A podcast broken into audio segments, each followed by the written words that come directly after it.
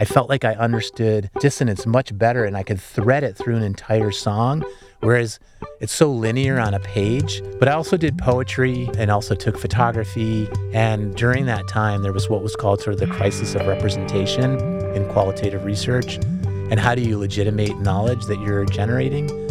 And so, uh, through multiple forms of representation. And poetry is a form of representation of the meaning of an experience. You're listening to Speaking of Language, a podcast recorded at the Language Resource Center at Cornell University.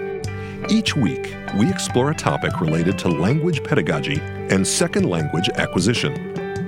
This week on Speaking of Language, Richard Kiely discusses transformative learning theory, international community engaged learning, and dissonance.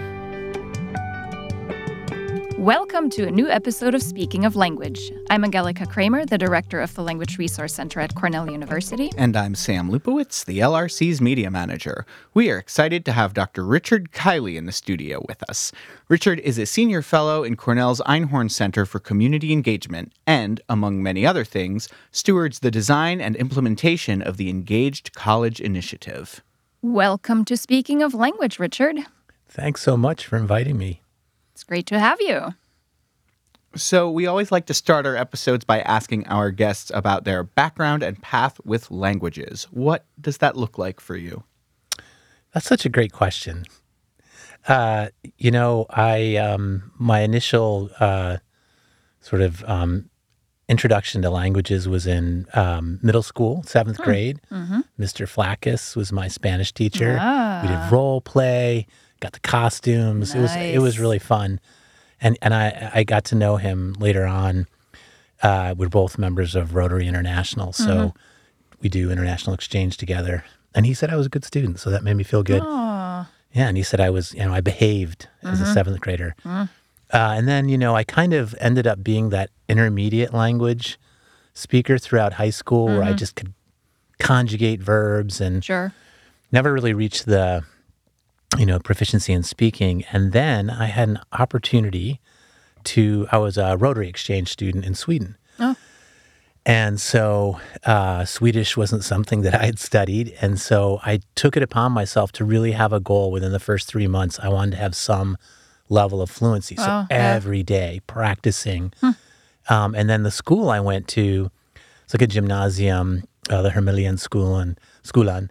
Uh, they all the kids were required to speak Swedish to me, and of course, all the kids spoke English really well. sure. But they only spoke Swedish. They were so wow. responsible. Nice. My family only spoke Swedish. So, really, within about four to five months, I really developed some confidence in speaking and, and Yeah. you know, comprehension skills. Uh, so, by the time I had a relationship uh, also with a woman named Brigida, and we spoke Swedish all the time. And Mm-hmm. so, by the end of that year, people thought I was Norwegian wow. because it was in the northern yeah, yeah, part of Sweden. Yeah, yeah. Sure. And so I remember I was on a uh, uh, flying back home, and one of the flight attendants said, "Oh, du norsk," and I was like, "Yo, yo, men visst." Like I just, you know, used a little bit of the Yeah. Swedish because they say "yo" instead of "ja." So um, anyway, that made me feel kind of good actually. Oh, I bet. Uh, that, so that was my entrance into languages, and then it just really turned me on to international travel, and Hmm. So I got the opportunity to live in Spain for. Uh, I lived in Greece, and then I lived in Spain for four years, and went to the university there, and so really immersed myself in Spanish, a different way of learning Spanish Mm-hmm. by being in Madrid and traveling throughout Spain. So I got sort of the colloquial language and Sure. the more uh, university kind of language Mm-hmm. as well. So I have a huge appreciation for languages. Mm-hmm. And I, I also, I think I might have mentioned to you uh, when we talked about the podcast that my daughter, uh, my first daughter, Eva, um, I only spoke to Span, I only spoke Spanish to her Mm-hmm. like her first eight years, which is really cool. Yeah, that is. It was hard when the second daughter was born to not just speak Spanish. So, Mm-hmm. but that was really important to me that they really sort of because I didn't have that exposure when I was younger. Mm-hmm. Yeah. So it really influenced me in terms of like being a parent and Yeah. kids. That's great. Does she still speak Spanish? Yeah, yeah, she does. She understands it really well, but I can't wait till she has an opportunity to go somewhere Mm-hmm. Yeah. where they only speak Spanish. So um, that's on the horizon. She's now uh, sort of going in. She's a freshman, uh, first year student at Temple University. So Nice. she's planning on studying abroad Wonderful. uh, yeah. her whole sophomore year. So we'll see. Oh, nice. She's thinking Italy, but that's, you know, that's okay. Yeah, yeah, yeah. We don't judge. No, no, not at all. We love all the languages equally. exactly. nice. That's awesome. yeah. So, here on campus, you are working with faculty across um, different colleges on community engaged learning, teaching, and research. What does your work actually entail, and what first sparked your interest in this area? Yeah, and so I would say it, it kind of goes back to um, the Rotary Exchange Hmm. experience. So much, actually, that's sort of a key marker in my life. Um, so I, I took the opportunity to study in Greece and in Sweden and then Mexico and a variety of other places, and I really got interested in international relations.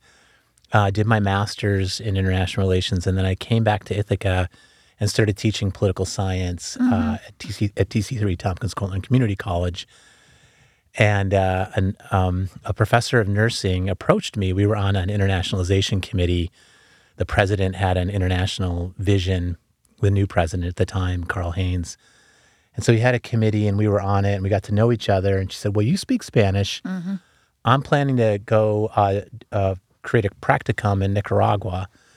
And we'd love it if you we could co-teach Yeah. together. And so I created a course called The History, Language, and Politics of Nicaragua. And then she had a course, International Health in Nicaragua. And so we taught this six credit course, brought some pre med students, some nursing students from TC3, Cortland State, and Cornell. And uh, I didn't hear the term service learning or community based learning. Sure. And that's in essence what the course was. We spent um, about a month in the Atlantic coast um, where they speak multiple languages. And, um, and uh, I was just blown away. It was, I mean, the term I would use is transformative for me and for students. Um, we learned so much in such a short period of time. It was an immersion experience. And I think when I came back, uh, just realizing the impact, um, I decided like I'm that's that's my life from now on. Nice. I really want to be an educator who supports different you know different ways to either teach or conduct research um, or and contribute to communities outside the institution. And so I immersed myself in the field and had an opportunity um, to uh, get my doctorate here at Cornell, and that was my area of study. So I just immersed myself in the literature and the pedagogy uh, and different theories. So, um, so that was the sort of genesis, and it just uh, was sort of a privilege to be able to study while actually running that program. And that program went all the way up to the pandemic. So that started Oh, in wow. 1994. Wow. And so Nice, for yeah. a number of decades, we Yeah. continued that relationship with that community. And um, I, over that time, I just learned so much about principles of good practice Hmm. when you work, when you partner with communities outside the institution Mm-hmm. through either teaching and or research.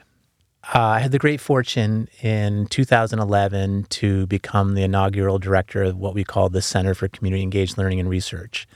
And um, we received a generous gift from, at the time, the Einhorn Family Charitable Trust, now the Einhorn Collaborative.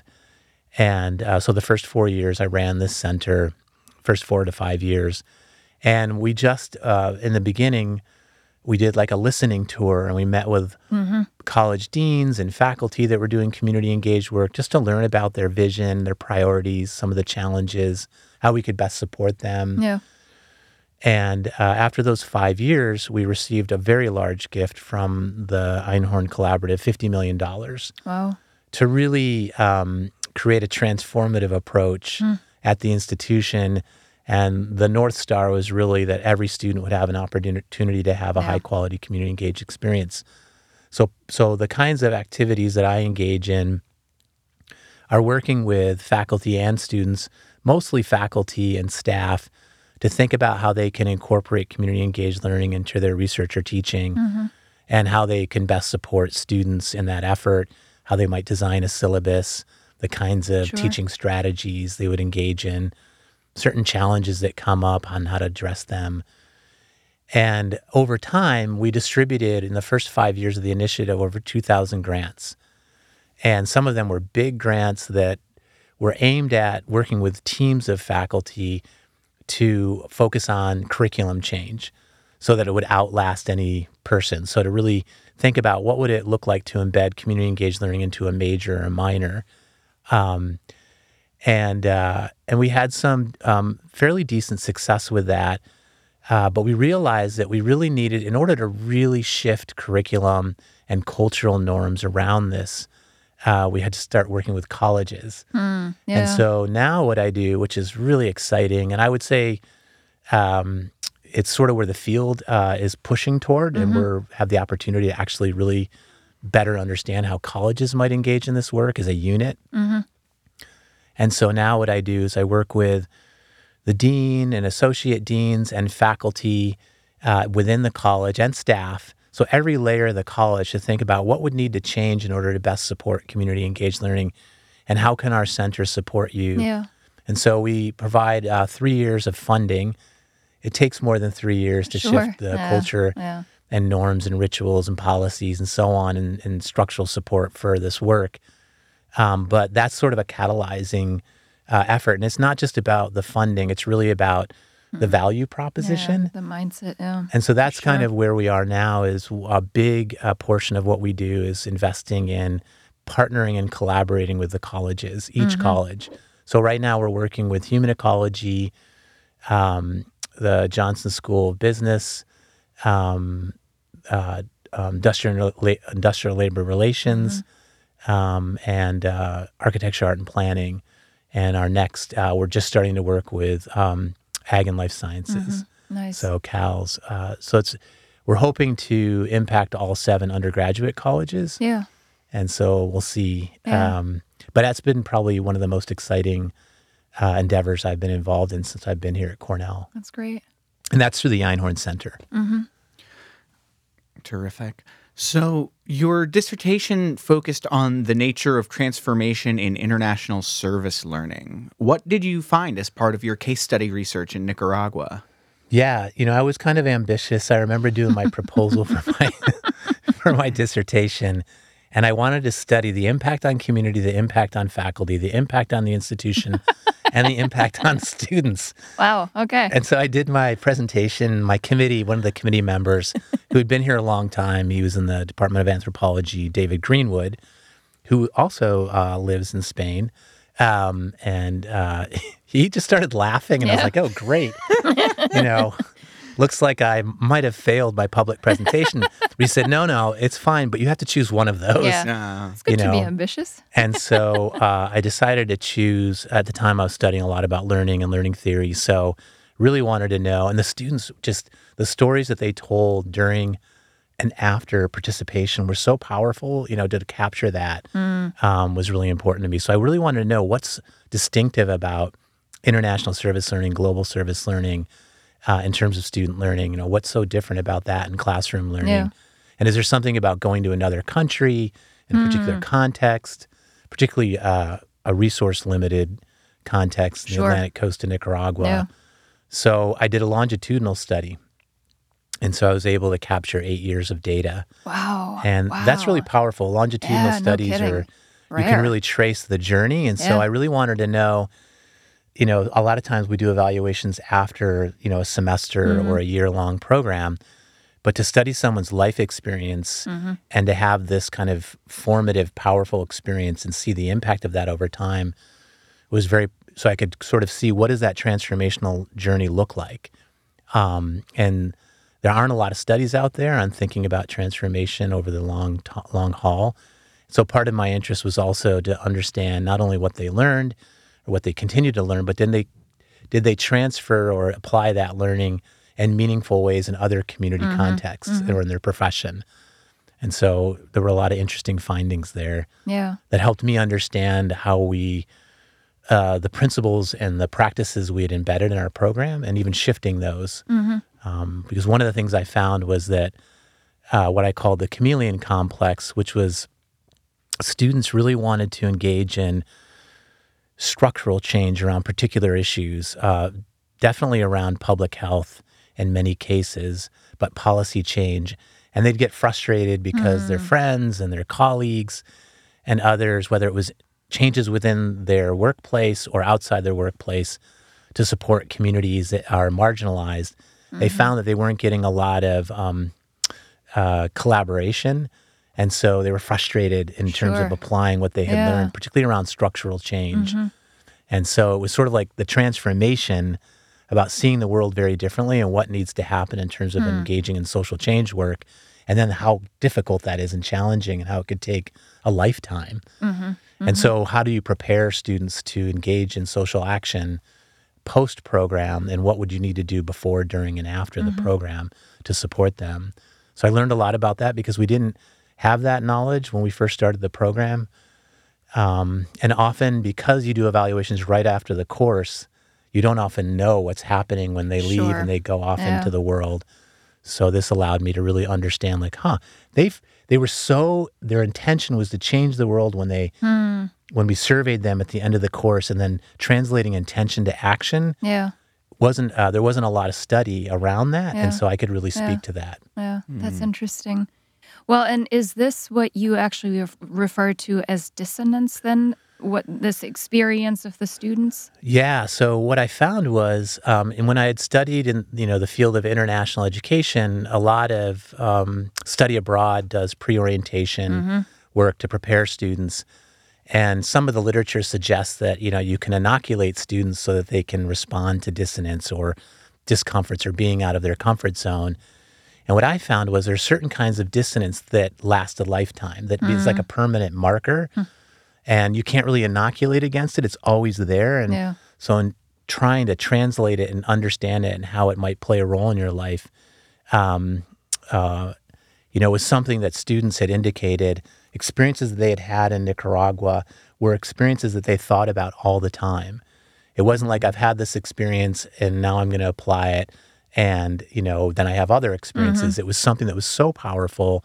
I found that there was a difference between certain kinds of uh, dissonance, so the type of dissonance, the intensity disson- of dissonance, and then based on whether it was low or high intensity dissonance, it lasted different periods of time and it was it led to different kinds of learning.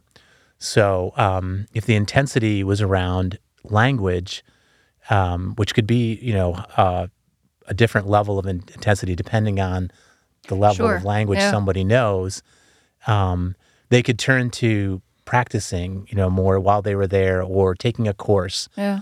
Um, or even if they wanted to engage in some more structural work, they could think about how the institution supports language and opportunities Yeah. for students or access to these kinds of experiences.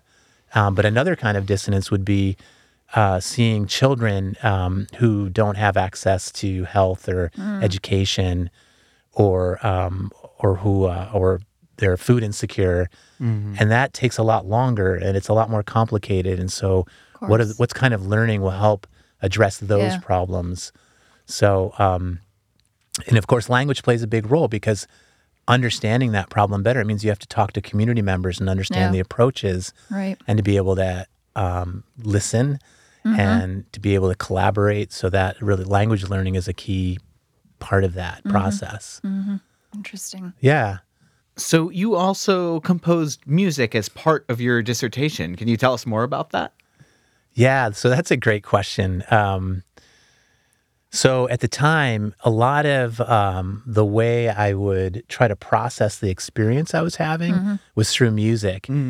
And I love composing music, it's always been therapeutic for me. Yeah. And the power of the experience, um, I was able to kind of uh, understand and represent the meaning of the experience for me through music. And I was starting to compose music based on the experience. And so a concept like dissonance, you know, if you think about like a movie and the Yeah. score that goes with Yeah. that, uh, there's a certain kind of musical score that highlights um, can highlight dissonance, I think, better than narrative, or at least for me, I would I felt like I understood um, dissonance much better, and I could thread it through an entire song, whereas it's so linear on a page. yeah, so that's you write about dissonance, but it actually was threaded through the whole dissertation. But how do you do that? And so the some of the songs that I would write about, um, one it would be around these themes that came out of the model that I developed, this transformative model, and then I would try, which was even more difficult, to put some lyric Oh, attached wow, to yeah. it.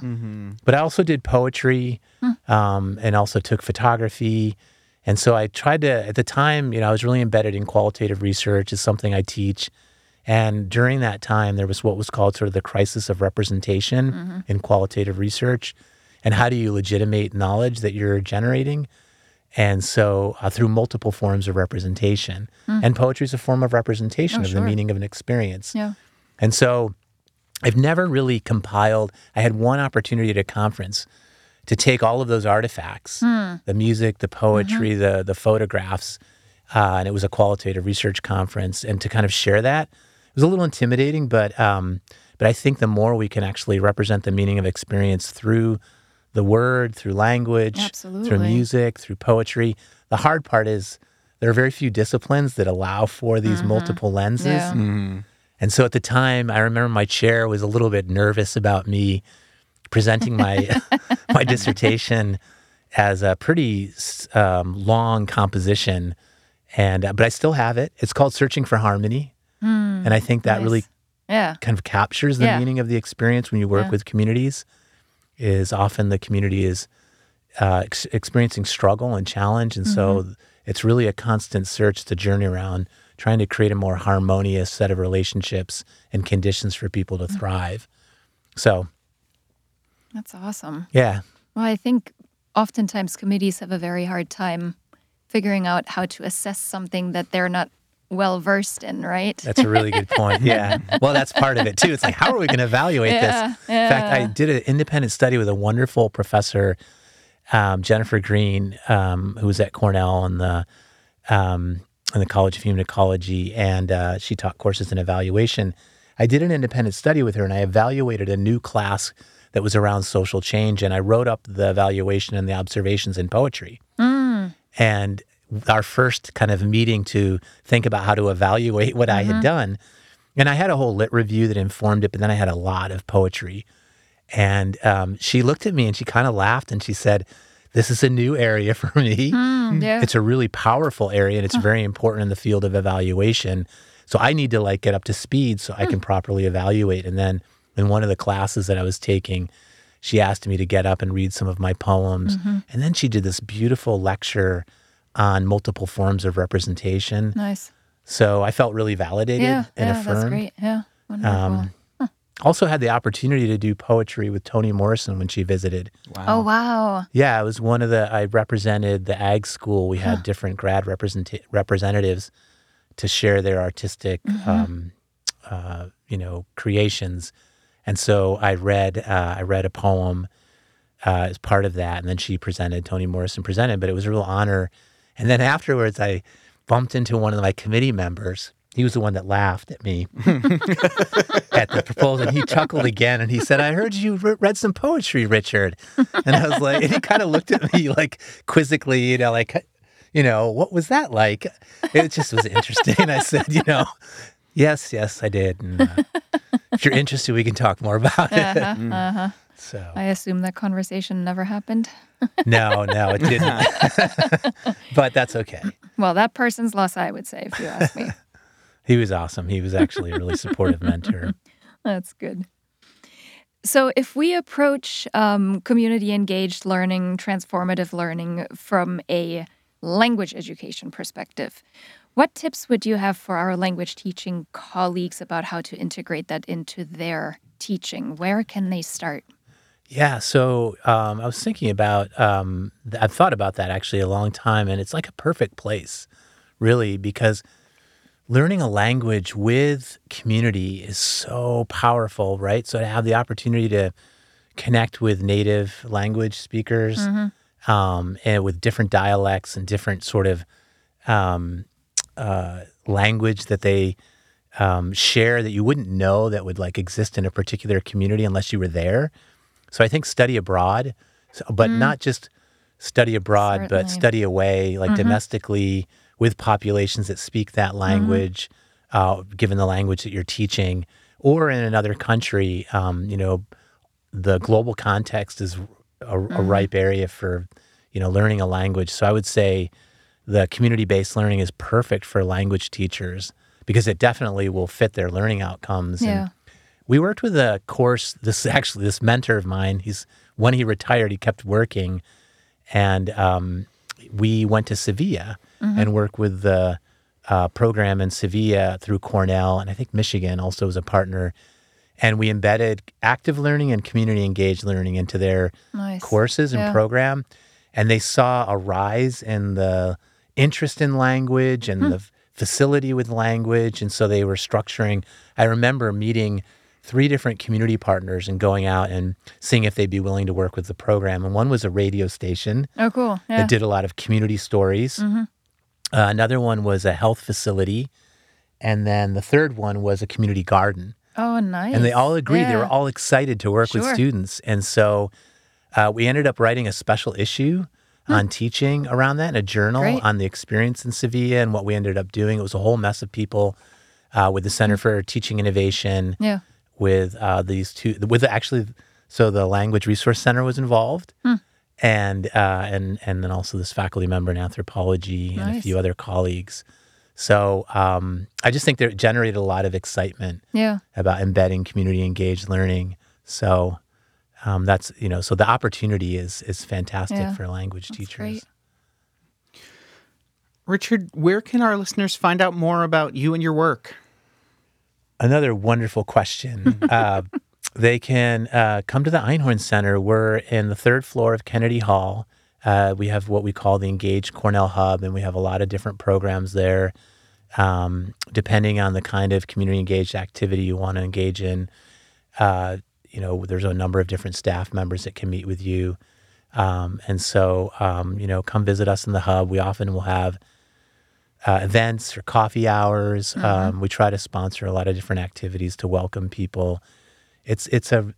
I met a student yesterday who is um, in this program called the Laidlaw Scholars Program, and I, you know, I, I was saying I just met her um, through a colleague, and I said, "So what brings you to the hub?" And she said, "Well, I'm a Laidlaw scholar, but I was told about the hub, and I love it here. It's a space where you can just kind of get away." When she was studying, I think she was listening to music as well. Um, but it, really is a nice um, space to for students to come and meet with each other, meet students from other colleges, and then you know staff as well as faculty are welcome. And we have lots of spaces to convene. So I would encourage anybody who's interested in community engaged learning to come and visit us, or send me an email, or and uh, we can we can find uh, a time to get together. Great. Sounds wonderful. Richard, before we sign off, we would like to ask you to share a word in a language that you speak, you love, you are learning, you may want to learn that makes you chuckle. What's that word? Yeah. So this, I guess, uh, we started with Sweden. So I'll come back to Sweden. Um, I mean, there's a bunch in Spanish. It was hard to actually Pick think one. of one word. so I might push the boundaries a little bit and go with two. But I always ask, how do you say cool in any country that I'm in? Because I just think it's like, you know, que buena onda. Like, I just love that. It always conveys a really nice energy. yeah. Uh, it's a positive thing. And so in Sweden, it's heftig. Oh, okay. That's a German word too. So, oh, really? Is it close? Heftig, yeah. Ah, okay, nice. So det är jättehäftigt ska man säga. Huh. And so, uh, Interesting. yeah, so that's cool. And then, of course, like there's a buena onda. A lot of countries have that. Um, another word in Sweden that I love, Swedish, is lagom. And what does that mean? So lagom is like not too much, not too little, but just right. Ah. And so, like, if you're getting a coffee and you want some cream, you'd be Uh-huh. like, ah, lagom bra, you know? So it's just this really cool, it's like a, it's sort of like a yin and a yang. Okay. It's like, it's kind of like harmony, I like creating harmony. It is actually philosophical. It's not just, you know, a practical term. Mm-hmm. Okay, one more word. sure. so here's another one that's really cool. Um, so it's, it's Swedish. So there's ficka, which is pocket, Okay. and fika. Oh. Now, fika is a whole mess of things. It's a custom where, and you really have to notice the difference. I'm sure I messed it up initially. People are like, pocket, what? But fika, people will be like, ska vi fika? And ska vi fikas, shall we go and get together, have some coffee or tea and some bullar or some, you know, uh, pastries. And it's just every day. We was like, ska vi fika? And be like, yo men vis. You know, like, eh, let's do it Heftig. it's totally hectic. exactly. And then, it, and then at some point in that fika, you're going to say lagom. so that's the combination of all those words. Yeah. But the tradition of just coming together and having a nice conversation and connecting with That's people. awesome. And it's a great way to learn a language. Right there, you have it. I love that. So Well, thank you so much for speaking of language with us today, Richard. This was great. oh, it was my pleasure. Thank you. Next week, we are off for spring break. Tune in the following week to hear from Florencia Henshaw about guiding principles in second language acquisition and assessment. Until then, Auf Wiederhören! The Language Resource Center is located on the ground floor of Stimson Hall on Cornell's main campus in Ithaca, New York. Check us out on the web at lrc.cornell.edu or follow Cornell LRC on Facebook, Twitter, and Instagram. Speaking of Language is produced by Angelika Kraemer and Sam Lupowitz. Recorded by Sam Lupowitz. Original music by Sam Lupowitz, Dan Gable, and Joe Gibson. Thanks also to the College of Arts and Sciences at Cornell University. As a reminder, the ideas and opinions expressed on this podcast do not reflect those of the College of Arts and Sciences or any other official entity of Cornell University. We thank our listeners and do stay tuned for our next episode.